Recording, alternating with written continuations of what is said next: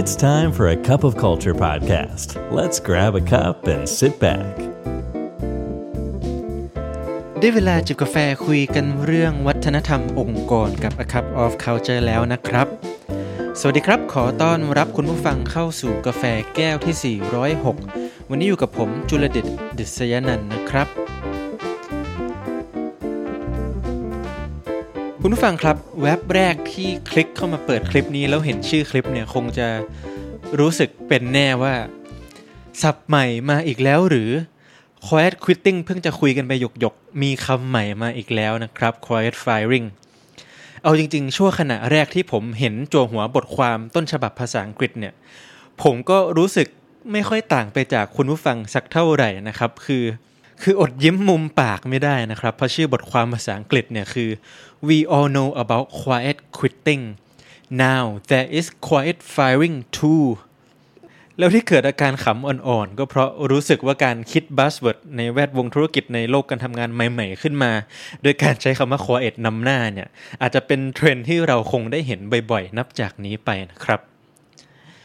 คำว่า quiet quitting คือเหล้าเก่าในขวดใหม่ ดังที่เราได้คุยกันไว้ในกาแฟแก้วที่ 398 ชั้นใด quiet firing ในวันนี้เนี่ยก็คือเหล้าเก่าในขวดใหม่ชั้นนั้นไม่ต่างกันเลยครับคุณผู้ฟัง คือเกี่ยวกับการนำพฤติกรรมที่เป็นเหตุสังเกตได้มาอย่างช้านาน มาแต่งหน้าทาปากให้มีรูปลักษณ์แบบใหม่ชวนดึงดูด พวกเราทั้งหลายนั่นเอง แล้วเชื่อหรือไม่ครับว่าสองคำนี้เนี่ยมีความเหมือนกันอย่างกับแกะอยู่หนึ่งประการ คือพูดถึงความสัมพันธ์ระหว่างหัวหน้ากับลูกน้องครับ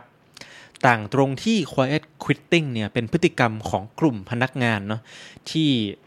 ได้รับผลกระทบมาจากความสัมพันธ์ที่อาจจะกระท่อนกระแท่นไม่สนิทชิดเชื้อกับหัวหน้า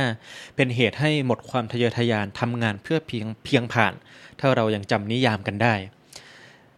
ในขณะที่ quiet firing ในวันนี้เนี่ยพูดถึงพฤติกรรมของหัวหน้าที่กระทำต่อลูกทีมครับ นิยามแบบชัดๆ ของ quiet firing คือ สถานการณ์ที่หัวหน้ากำลังบีบลูกน้องอย่างเงียบๆ อย่างอ้อมๆ ให้ออกไปจากทีม หรือยิ่งไปกว่านั้นคือลาออกจากบริษัทเลยทีเดียว เช่น การทำให้พนักงานรู้สึกเหมือนไม่มีตัวตน ลดปริมาณงานและขอบเขตความรับผิดชอบที่สำคัญสำคัญลง แล้วก็แทนที่ด้วยงานที่ทำให้เกิดคำถามต่างๆ นานาว่าทำไปทำไม ตลอดจนการปฏิบัติต่อพนักงานด้วยวิธีการแย่ๆสารพัดเท่าที่คุณผู้ฟังจะนึกออกจากประสบการณ์ในที่ทำงานที่ประสบพบเจอแตกต่างกันออกไปนะครับ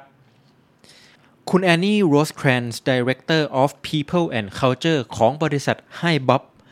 กล่าวว่า quiet firing เนี่ยจะเริ่มก่อตัวขึ้นเมื่อหัวหน้ารู้สึกหมดศรัทธาในความสามารถของลูกทีมคนนั้นๆ แล้วแทนที่จะให้ feedback กันแบบตรงๆ อย่างที่ปกติควรจะทำเพื่อให้พนักงานคนดังกล่าวเนี่ยได้เกิดการปรับปรุง แล้วก็นำ feedback ที่ได้รับเนี่ยไปพัฒนาตนเอง กลับเลือกที่จะบีบให้ลูกทีมเนี่ยลาออกไปเองนะครับ ก็เลยเกิดคำถามต่อมาว่าแล้วทำไมหัวหน้าบางคน จึงเลือก quiet firing มากกว่าการคุยกับพนักงานอย่างตรงไปตรงมาคำตอบที่ชัดเจนที่สุดตรงประเด็นเลยนะครับ คือ quiet firing เนี่ยถือเป็นพฤติกรรมของหัวหน้าที่มีภาวะผู้นำที่อ่อนแอ หรือเราอาจจะพูดก็ได้ว่าหัวหน้าไม่มีภาวะผู้นำซึ่งก็มีสาเหตุมาจากการที่หัวหน้าระดับผู้จัดการเหล่านี้เนี่ย อาจจะไม่ได้รับการฝึกอบรมให้เกิดทักษะ แล้วก็ภาวะผู้นำให้พร้อม ก่อนที่จะเข้ามารับตำแหน่งหัวหน้า โดยเฉพาะอย่างยิ่งทักษะหนึ่งที่สำคัญมาก ๆ นะครับ ก็คือทักษะการสื่อสารเพื่อให้ฟีดแบ็กหรือที่เราเรียกว่า constructive feedback เลยกลายเป็นว่าเมื่อลูกทีมทำงานได้ไม่ถึงระดับมาตรฐานที่คาดหวังไว้เนี่ย หัวหน้าก็เลือกตัดลูกทีมออกดื้อโดยคิดเอาว่าหาคนใหม่ที่เก่งกว่ามาทำแทนเอาดีกว่า น่าจะง่ายกว่าไม่ซับซ้อน ทั้งทั้งที่หน้าที่สำคัญอย่างหนึ่งของผู้นำเนี่ยก็คือการเขี่ยวเข็นพัฒนาคนที่เคยไม่เก่งให้เก่งได้ในที่สุดแท้ๆนะครับ อย่างไรก็ตามพฤติกรรม quiet firing ของหัวหน้าต่อพนักงานก็อาจเกิดขึ้นแบบ unconscious ได้เหมือนกัน หมายความว่าเกิดขึ้นแบบ ไม่ได้ตั้งใจ โดยเฉพาะในบรรดาหัวหน้าที่มีขนาดทีมค่อนข้างใหญ่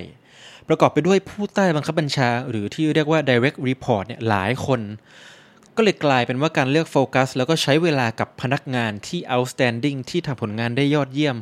คุยกันถูกคอเข้าขากันได้เป็นอย่างดี จนรู้สึกอยากทำงานด้วยเนี่ยกลายเป็นสิ่งที่เกิดขึ้นโดยธรรมชาติเป็นธรรมชาติของมนุษย์นะครับ ท้ายที่สุดผู้นำเหล่านี้ก็เฟดตัวเองออกจากกลุ่มพนักงาน ที่เราอาจจะนิยามว่าความชั่วไม่มีความดีไม่ปรากฏไปอย่างไม่รู้ตัว ทีนี้สมมติว่าเราเป็นพนักงานคนหนึ่งที่สงสัยว่า หัวหน้ากำลังทำ quiet firing กับเราเนี่ย แล้วเราจะทำอย่างไรได้บ้างนะครับ ต้องเกริ่นแบบนี้ก่อนนะครับ ว่าพวกเราส่วนมากในฐานะที่เป็นพนักงานระดับปฏิบัติการ หรือไม่ปฏิบัติการก็ได้แต่มีหัวหน้าแล้วกันเนาะ พวกเราอาจจะคุ้นชินว่าบทสนทนาเกี่ยวกับเรื่องการประเมินผลงาน แล้วก็ความสามารถเนี่ยจะเกิดขึ้นตามรอบการประเมินประจำปี ที่มันถูกกำหนดเอาไว้แล้ว กล่าวคือ ก็ต่อเมื่อหัวหน้าเรียกเข้าไปพบเท่านั้น แต่ในความเป็นจริงโดยเฉพาะอย่างยิ่งนะครับ ในสมัยนี้เนี่ยเราเองก็สามารถ proactive ที่จะนัดหัวหน้าเพื่อพูดคุยได้ตลอดเวลาเช่นเดียวกัน ไม่จำเป็นต้องรอครับ ดังนั้นหากเรารู้สึกว่ากำลังถูกมองข้าม หรือสัมผัสได้ถึงความไม่พอใจบางอย่างที่หัวหน้ามีต่อเรา เกิดเป็นเกรโซน โซนเทาๆ โซนแห่งความไม่ชัดเจนขึ้นเนี่ย ก็ลองขอหัวหน้านัดคุยได้เลยนะครับ โดยคำถามดีๆ ที่เราสามารถเตรียมไปถามหัวหน้าได้เนี่ยก็อย่างเช่น พี่คิดว่าผมเป็นยังไงบ้างกับโปรเจกต์นี้ มีคำแนะนำอะไรที่จะช่วยให้ผมเนี่ยสามารถทำงานให้ดีขึ้นได้อีกบ้างเป็นต้นนะครับ อ้คำถามง่าย ๆ แบบนี้แหละครับ มันเพียงพอแล้วนะครับ ที่จะกระตุกต่อมของหัวหน้าให้เกิดความรู้สึกว่า เรานะมีความตั้งใจจริงที่จะทำงานให้ได้ดี เพื่อจะเติบโตไปพร้อมกับทีม แล้วก็บริษัทภายใต้การดูแลของหัวหน้าของเรา แต่อย่างไรก็ตามหากเราโดนการเมืองจากหัวหน้าอย่างหนัก แบบชนิดที่ว่าไม่สมเหตุสมผลเนี่ยการนัดคุยกันตรงๆ ก็อาจจะไม่ใช่ทางเลือกที่ดีนัก คือไม่มีประโยชน์อะไรนะนะครับ ถ้าเป็นเช่นนี้เนี่ยการหารือกับ HR หรือหัวหน้าคนอื่นๆ ที่เราสามารถปรึกษาได้อย่างสนิทใจก็อาจจะเป็นทางเลือกที่ดีกว่าครับ แล้วในฐานะองค์กรล่ะ จะต้องทำอย่างไร หรือพูดอีกแบบหนึ่งก็คือหากคุณผู้ฟังเป็น HR เป็นฝ่ายทรัพยากรบุคคล จะทำอย่างไรได้บ้างในสถานการณ์ quiet firing เช่นนี้นะครับ คุณแอนนี่เนี่ยในฐานะที่ดำรงตำแหน่ง Director of People and Culture เนี่ยเล่าว่า HR ทุกคนทุกคนนะครับควรจะก้าวเข้ามามีบทบาท เพื่อสะสางปัญหาเหล่านี้ให้หมดไปจากองค์กร โดยในบริษัทของเธอเนี่ยจะมีการประชุมเล็กๆ แบบที่เรียกว่าเช็คอิน กับหัวหน้าฝ่ายต่างๆ เป็นประจำอย่างสม่ำเสมอ เพื่อรับฟังว่าสถานการณ์ภายในของแต่ละทีมนั้นเป็นอย่างไร มีสมาชิกภายในทีมคนไหนที่ดูจะติดขัด หรือต้องการความช่วยเหลือหรือไม่ หากมีแอนนี่จะถามต่อทันทีว่าแล้วคุณในฐานะหัวหน้าทีมทำอย่างไรเพื่อแก้ไขปัญหา โดยหากหัวหน้าเกิดอาการอ้ำอ้ำอึ้งอึ้งเธอก็จะชี้แนะเชิงกดดันต่อไปอีกว่าให้ take action ที่เหมาะสม และไม่ปล่อยให้พนักงานถูกทิ้งไว้อย่างเดียวดายเพียงลำพัง ทั้งนี้ทั้งนั้นหาก HR ต้องการจะทำเชกเช่นเดียวกับคุณแอนนี่คือสามารถ พูดกดดันหัวหน้างานให้ take action ที่เหมาะสมกับลูกน้องเนี่ยจริง ๆ ก็ต้องแน่ใจก่อนเหมือนกันนะครับ ว่าตนเองเนี่ยได้วางหลักสูตรการฝึกอบรมพัฒนาผู้นำอย่างเหมาะสมเอาไว้แล้วมิฉะนั้นการกระทำในลักษณะ เช่นนี้อาจจะเป็นดาบสองคมย้อนกลับมาทิ่มแทง HR เองได้ว่า ก็เพราะละเลยการเตรียมความพร้อมพนักงานสู่การเป็นหัวหน้านี่แหละ ที่เป็นต้นเหตุทั้งหมดทั้งมวล ที่ทำให้เกิดความสัมพันธ์อันระหองระแหง ระหว่างหัวหน้าคนที่ไม่มีความพร้อมกับลูกทีมนั่นเองนะครับคุณผู้ฟังครับ และทั้งหมดนี้ก็คือเรื่องราวของ quiet firing ที่ว่าด้วยการบีบให้พนักงานลาออกอย่างเงียบๆ อันเป็นผลมาจากการที่หัวหน้าไม่รู้จักวิธีการสื่อสารพูดคุยอย่างถูกต้อง จะเห็นได้ว่าทั้ง quiet quitting และ quiet firing ยังมีลักษณะคล้ายกันอีกหนึ่งประการ คือทั้งสองกรณีนั้นเนี่ยเกิดขึ้นเมื่อขาดการสื่อสารอย่างโปร่งใส โดยเฉพาะอย่างยิ่งในบทสนทนายากๆ ที่การเลี่ยงที่จะพูดดูจะเป็นทางเลือกที่ง่ายดาย แล้วก็สงบสุขมากกว่า และบทเรียนที่เราได้รับก็ชัดเจนแล้วนะครับ ว่าการไม่คิดไม่ตั้งสมมติฐานไปเอง แต่เลือกที่จะสื่อสารพูดคุยกันอย่างชัดเจนและตรงไปตรงมา